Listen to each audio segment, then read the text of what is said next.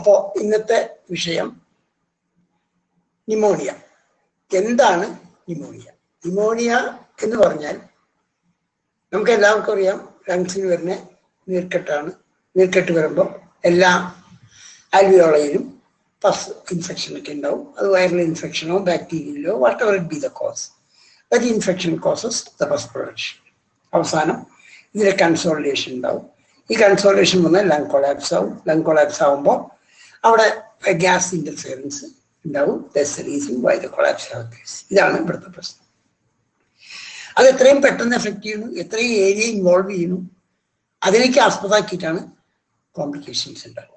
ഇപ്പോൾ ഒരു single right side മാത്രം എഫക്ട് ചെയ്തു, അല്ലെങ്കിൽ ബോത്ത് സൈഡ്സ് എഫക്ട് ചെയ്തു, രണ്ട് സൈഡ് എഫക്ട് ചെയ്തു, കൊളാപ്സ് ഒക്കെ വരാം.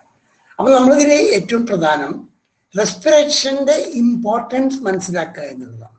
Respiration, that is we must know what the importance of respiration. അപ്പോൾ ആ ഓക്സിജൻ ഗ്യാഷ്യസ് എക്സ്ചേഞ്ച്, അത് മാത്രമല്ല അപ്പോൾ ആ റൂട്ട് എപ്പോഴും ഡ്രോപ്ലെറ്റ് ഇൻഫെക്ഷൻ ആയിട്ട് അല്ലെങ്കിൽ ഏതെങ്കിലും സൈഡ് എഫക്റ്റ് ആയിട്ട് വരും. അപ്പോൾ ലങ്സ് നമ്മൾ പഠിക്കുമ്പോൾ നിങ്ങൾ ഇതിൻ്റെ അനാറ്റമിയും ഫിസിയോളജിയും എക്സ്റേ ഒക്കെ ഒന്ന് കണ്ടു നോക്കണം. അപ്പോൾ ഒക്കെ കാണാം അതിൻ്റെ ഓരോ മാറ്റങ്ങൾ. ഇതനുസരിച്ചാണ് അതിൻ്റെ സിവിയറിറ്റി. ഇപ്പം നിങ്ങളെല്ലാ ഡീറ്റെയിൽസും ഇതിൽ പറഞ്ഞിട്ടുണ്ട്. അതൊക്കെ വളരെ വ്യക്തമായ കാര്യങ്ങൾ തന്നെയാണ്, അതിൽ യാതൊരു സംശയമില്ല. പക്ഷെ ഇതിൽ ഏറ്റവും പ്രധാനമായിട്ടും നമ്മൾ മനസ്സിലാക്കാനുള്ള കാര്യം, ന്യൂമോണിയ എന്ന് പറയുമ്പോഴേക്കും എല്ലാവർക്കും ഇപ്പോൾ ഭയമാണ്. കാരണം കോവിഡ് വന്നപ്പോൾ ന്യൂമോണിയ ആയിട്ട് കൊളാപ്സ് എന്ന് പറഞ്ഞു തുടങ്ങി.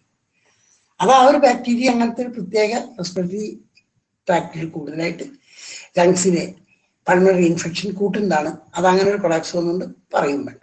ന്യൂമോണിയ ഓരോ ഏജിനനുസരിച്ചാണ് അതിൻ്റെ പ്രാധാന്യം വരിക. ഇപ്പോൾ ഓൾഡ് ഏജിലാണെങ്കിൽ അതിൻ്റെ സിവിയറിറ്റി, പിന്നെ ചെറിയ ഇൻഫൻസിനാണെങ്കിൽ അതിൻ്റെ സിവിയറിറ്റി, ഇങ്ങനെ കുറേ കാര്യങ്ങൾ. ഇതൊന്നും അല്ലാതെയും സംഭവിക്കില്ല എന്നല്ല. അപ്പോൾ ഈ കൺസോൾഡേറ്റിങ് ആ ഓർഗാനിസം ഏത് ടൈപ്പാണോ അതിനനുസരിച്ചിരിക്കും ഈ ന്യൂമോണിയയുടെ സിവിയറിറ്റി. അവിടെ വരുന്നത് അവിടെ ഓക്സിജൻ ഇൻ്റർഫിയറൻസ് ആണ് ഇവിടുത്തെ ഒരു വിഷയം. അപ്പം നമുക്കിപ്പോൾ ഇതിലെന്താ ചെയ്യാം? ഹോമിയോപ്പതിക് പോയിന്റ് ഞാൻ നിങ്ങൾ ബാക്കിയെല്ലാം നിങ്ങൾ കവർ ചെയ്യുന്നുണ്ട്. ഇപ്പോൾ clinical valuation, lab valuation, CBC, ESR, ESR non racing, CBC, CRP, ഇതെല്ലാം each and every one knows all these things. But how we can treat the case, അവിടേക്കാണ് ഞാൻ കിടക്കുന്നത്. കാരണം നിങ്ങൾ ബാക്കിയെല്ലാം നിങ്ങൾ മാനേജ് ചെയ്യുന്നുണ്ട്. അപ്പോൾ നമ്മൾ ന്യൂമോണിയ വരുമ്പോൾ ഏതൊക്കെ കേസുകളിലാണ് ന്യൂമോണിയ വരിക? അപ്പം നമ്മൾ സാധാരണ ട്രീറ്റ് ചെയ്യുമ്പോൾ മീസൽസ് ട്രീറ്റ് ചെയ്യുമ്പോൾ ന്യൂമോണിയ വരും. വേറെ പല കംപ്ലൈൻറ്റുകൾ ട്രീറ്റ് ചെയ്യുമ്പോഴും ന്യൂമോണിയ വരും. ബ്രോങ്കൈറ്റിസ് ന്യൂമോണിയ ആയിട്ട് വരും. അല്ലെങ്കിൽ വേറെ കോവിഡിന് ഇവർ പറയണ്ട. അതുപോലെ ഓരോ ഇൻഫെക്ഷൻസിനും ഇത്തരം കംപ്ലൈൻറ്റ്സ് നമുക്ക് വരാം.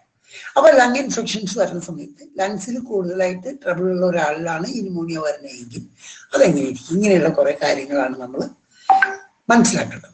അപ്പോൾ ന്യൂമോണിയ വന്നു കഴിഞ്ഞാൽ നമ്മൾ എങ്ങനെ ഇത് നമ്മൾ ഞാനിപ്പോഴും പറയുന്നു, ഹോമിയോപ്പതി കറക്റ്റ് കേസ് ടേക്കിങ്ങിൽ എക്സാക്റ്റ് ആയിട്ട് മനസ്സിലാവും. പക്ഷെ ന്യൂമോണിയെ സംബന്ധിച്ചത് നമ്മൾ അക്യൂട്ട് ഡിസീസാണ്, അല്ലേ? അക്യൂട്ട് ഡിസീസാണ്. അക്യൂട്ട് ആണെങ്കിൽ അല്ലെങ്കിൽ അക്യൂട്ട് ഇൻ ഹോം, ആരിലാണ് അക്യൂട്ട്നെസ്? അതായത് ഓൾഡ് പേഷ്യൻറ്റിലാണോ, ഇൻഫൻറ്റിലാണോ, അതൊരു ഹെൽത്തി ആയിട്ടുള്ള ഇൻഡിവിജ്വലാണോ, അല്ലെങ്കിൽ ഏതെങ്കിലും ഹാബിറ്റ് അഡിക്ഷൻസ് ഉള്ള ആളിലാണോ എന്നുള്ളത് ആദ്യം നമ്മൾ മനസ്സിലാക്കണം. പിന്നെ ആ വ്യക്തിയുടെ ബാക്കിയുള്ള കാര്യങ്ങളെ എല്ലാം നമ്മൾ ജനറൽ ആയിട്ട് ഒബ്സർവ് ചെയ്യണം. അതെല്ലാം നമ്മുടെ ഹോമിയോപ്പതി കേസിലേക്ക് each and every one describe ചെയ്യുമ്പോൾ തന്നെ കറക്റ്റായിട്ട് കിട്ടും. പിന്നെ സിംറ്റംസ് പറയുന്നു. സിംറ്റംസ് പറയുമ്പോൾ അവിടെ ഫീവർ, കഫ് ഇതെല്ലാം ഉണ്ടെങ്കിലും ഈ ഫീവർ, കഫ് ഇങ്ങനെ പറഞ്ഞു കഴിയുമ്പോഴും അതിലിപ്പോൾ ബാക്കിയുള്ള പെയിൻ അല്ലെങ്കിൽ മറ്റുള്ള ആ പെട്ടെന്നുള്ള ബ്രീത്തിങ് ഒക്കെ ഇങ്ങനെ സ്പീഡപ്പായി പോകും, അല്ലെങ്കിൽ കുറച്ച് കുറച്ച് സ്ഥലത്തേക്ക് ഓക്സിജൻ കയറി അങ്ങനെയൊക്കെ വന്ന് ഓക്സിജൻ ലെവൽ ഡൗൺ ആയി പോകും. ഇതെല്ലാം നമ്മൾ കണ്ടിട്ടുണ്ട്. ഹോമിയോയിൽ ഈ പറയുന്നതിന് എല്ലാത്തിനും വരുന്നുണ്ട്. പക്ഷെ അതേ സമയത്ത് നമുക്ക് ഇല്ലാത്തൊരു കാര്യം എന്ന് വെച്ചാൽ നമുക്ക് മറ്റേ അതിന് ആക്സസറി ആയിട്ട് കൊടുക്കാൻ പറ്റുന്ന വെന്റിലേറ്ററോ മറ്റു കാര്യങ്ങളൊന്നും അവിടെ ഇല്ല എന്നുള്ളതാണ് അതിൻ്റെ ഒരു അപര്യാപ്തത നമുക്കുള്ളത്. പക്ഷെ എങ്കിൽ തന്നെ നമ്മൾ ചെയ്യേണ്ടത് ഒരു കാര്യമുള്ളത്, ഇതിൽ ഏറ്റവും പ്രധാനം എങ്ങനെയാണ് നമ്മൾ ട്രീറ്റ്. അപ്പം ആദ്യം നമ്മൾ ഈ ന്യൂമോണിയ എന്ന കേസ് ആരിലാണ്, അതിൻ്റെ സിവിയറിറ്റി എങ്ങനെ എഫക്റ്റ് ചെയ്യും, അത് ഏതൊക്കെ കണ്ടീഷൻസിന് കോട്ടം വരുത്തും എന്നുള്ളതെല്ലാം നമ്മൾ ആദ്യം മനസ്സിലാക്കിയിരിക്കണം. നമ്മളുടെ കയ്യിൽ ഫെസിലിറ്റി, പ്രോപ്പറായിട്ടുള്ള ഫെസിലിറ്റി ഇല്ലെങ്കിൽ തത്സമയം അതിന് ഉള്ള സ്ഥലത്തേക്ക് മാറ്റാനുള്ള അറിവും നമ്മൾ ഉണ്ടായിരിക്കണം. അപ്പം അതുകൊണ്ട് ന്യൂമോണിയ ട്രീറ്റ്മെൻറ്റ് ചെയ്യുമ്പോൾ നമ്മൾ മാനേജ്മെൻറ്റിൽ വളരെയധികം കാര്യങ്ങൾ നമ്മൾ ശ്രദ്ധിക്കാറുണ്ട്. ഈ ശ്രദ്ധിക്കുന്ന കാര്യങ്ങൾ വെച്ചാൽ ഈച്ച് ആൻഡ് എവറി, ബിക്കോസ് റെസ്പിറേഷനിൽ കുറഞ്ഞു കഴിഞ്ഞാൽ അപ്പം തന്നെ എന്തുണ്ടാവും? ഓക്സിജൻ ലെവൽ കുറഞ്ഞു, അതിൻ്റെ ബാക്കി എല്ലാ ഓർഗൻസിനും കിട്ടുന്ന ഓക്സിജനാണ് കുറഞ്ഞു പോകുന്നത്. അപ്പം എല്ലാ ഓർഗൻസിനും ഫങ്ഷൻ ഇങ്ങനെ കുറഞ്ഞുകൊണ്ടിരിക്കും. അപ്പം നമ്മൾ അതിൻ്റെ ഇമ്പോർട്ടൻസ് ഒക്കെ നമുക്ക് അറിയുമ്പോൾ നമ്മളുടെ മെഡിസിൻസ് നമുക്ക് ഉപയോഗിക്കാം. അപ്പം നമുക്ക് വരുന്ന ഒരു മീസൽസ് കേസിനാണ് ന്യൂമോണിയ വരുന്നത് എന്ന് വിചാരിക്കും. മീസൽസ് ആണെങ്കിൽ നമുക്ക് ട്രീറ്റ്മെൻറ്റ് അറിയാം. മീസൽസിൻ്റെ പ്രത്യേകത എന്താണ്? മീസൽസ് എപ്പോഴും ഒരു പ്രൈമറി ആൻഡ് സെക്കൻഡറി ഫീവറിലാണ്. First, fever starts. Then 2-3 days after, the fever subsides. Then again reappear. Then in the 5th day, the rashes comes and the measles rashes will develop. This is the normal course of measles. Suppose if the fever is even after the remission of almost all these rashes, if a secondary fever comes, third fever comes, you may suspect the case of pneumonia. അപ്പൊ pneumonia case ആണെങ്കിൽ ഈ പറഞ്ഞ പോലെ blood exam ചെയ്ത് നോക്കി x-ray എടുത്ത് നോക്കുമ്പോൾ നമുക്കറിയാം അതിന്റെ സിവിയറിറ്റിയാണ് അതിന്റെ കാരണം. അപ്പോൾ നമുക്ക് ന്യൂമോണിയ ട്രീറ്റ്മെന്റ് സെക്ഷൻ ഞാൻ വേറെ ഇതിൽ പറയാം. അപ്പോൾ നമ്മൾ ട്രീറ്റ് ചെയ്യുമ്പോൾ സാധാരണ രീതിയിൽ നമുക്ക് വളരെയധികം സ്റ്റെപ്സ് ഉണ്ട്. അതായത് ഈ ന്യൂമോണിയ വരാതിരിക്കാൻ തന്നെ നമുക്ക് ലങ്സിനെ പ്രിസർവ് ചെയ്യാവുന്ന മെഡിസിൻസ് ഉണ്ട്.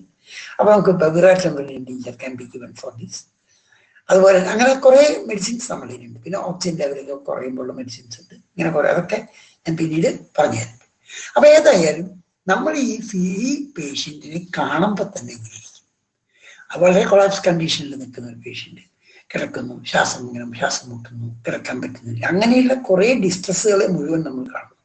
അതേ സമയത്ത് ഈ പേഷ്യൻ്റ് ഡിക്ലൈനിങ് ആണോ എന്ന് നോക്കാൻ പഠിക്കണം. എപ്പോഴും നമ്മൾ ഡിക്ലൈനിങ് പേഷ്യൻസിനെ തിരിച്ചറിയാനും നമുക്ക് കഴിഞ്ഞിരിക്കണം. അപ്പോൾ ന്യൂമോണിയ കേസുകൾക്ക് ട്രീറ്റ് ചെയ്യുമ്പോൾ നമ്മൾ എന്തൊക്കെ ചെയ്യണം? അത് ലങ് കൊളാപ്സ് ആവാതെ കൺസോൾട്ടേഷൻ ഉണ്ടെങ്കിൽ ഏരിയ കൂടാതെ നോക്കണം. അപ്പോൾ നമ്മൾ ലങ്സിൻ്റെ എല്ലാ സ്ട്രക്ചേഴ്സും നമ്മൾ അറിയണം. ലങ്സിൻ്റെ സ്ട്രക്ചേഴ്സ് ഇപ്പം എന്തൊക്കെയാണ്? ആൽവിയോള ഉണ്ട്, അതിൻ്റെ ഔട്ടർ സിയറസ് കോട്ട്, പ്ലൂര, മറ്റു അങ്ങനെയുള്ള ഓരോ conditions anatomically we must know. X-ray കണ്ടു കഴിഞ്ഞാൽ ഐഡന്റിഫൈ ചെയ്യാനുള്ള വഴി, അതേപോലെ ആ സിംറ്റംസിൻ്റെ സിവിയറിറ്റി മനസ്സിലാക്കാനുള്ള കേസ്, ഇതെല്ലാം നമ്മൾ മനസ്സിലാക്കി കഴിയുമ്പോൾ അത് വളരെ ഈസി ആയിട്ട് അതിന് ട്രീറ്റ് ചെയ്യാൻ സാധിക്കും. അതുകൊണ്ട് സിവിയറിറ്റി മനസ്സിലാക്കി ട്രീറ്റ് ചെയ്യേണ്ടതും വളരെയധികം കുഴപ്പം ഉണ്ടാക്കാൻ സാധ്യതയുള്ള ഒരു കേസാണ് ന്യൂമോണിയ. അതുകൊണ്ട് സിമ്പിളായിട്ട് അതിനെ എടുത്താൽ അല്ലെങ്കിൽ സിമ്പിളായിട്ട് എടുക്കേണ്ട. അതുപോലെ ഇപ്പോൾ 5-ാമത് വന്നാൽ ന്യൂമോണിയ വരും, അല്ലെങ്കിൽ വേറെ ചിക്കൻ ബോക്സ് വന്നാൽ വരും, അല്ലെങ്കിൽ വേറെ ഏതെങ്കിലും ബാക്ടീരിയ വൈറൽ ഇൻഫെക്ഷൻ വന്നാൽ വരും. അതിനെ സംബന്ധിച്ചാൽ നമ്മൾ എടുക്കുന്ന സ്റ്റേജുകൾ, ഏത് ഡിസീസ് ആണെങ്കിലും നമ്മൾ അതിനെ സ്റ്റേജ് മനസ്സിലാക്കിയിരിക്കണം. അത് സ്റ്റേജ് മനസ്സിലാക്കി ട്രീറ്റ് ചെയ്തുകൊണ്ടിരിക്കേണ്ട ഒരു രോഗമാണ് pneumonia. That is very very important. ഞാൻ അടുത്തതിൽ മെഡിസിൻസ് പറയാൻ പോകുന്നു.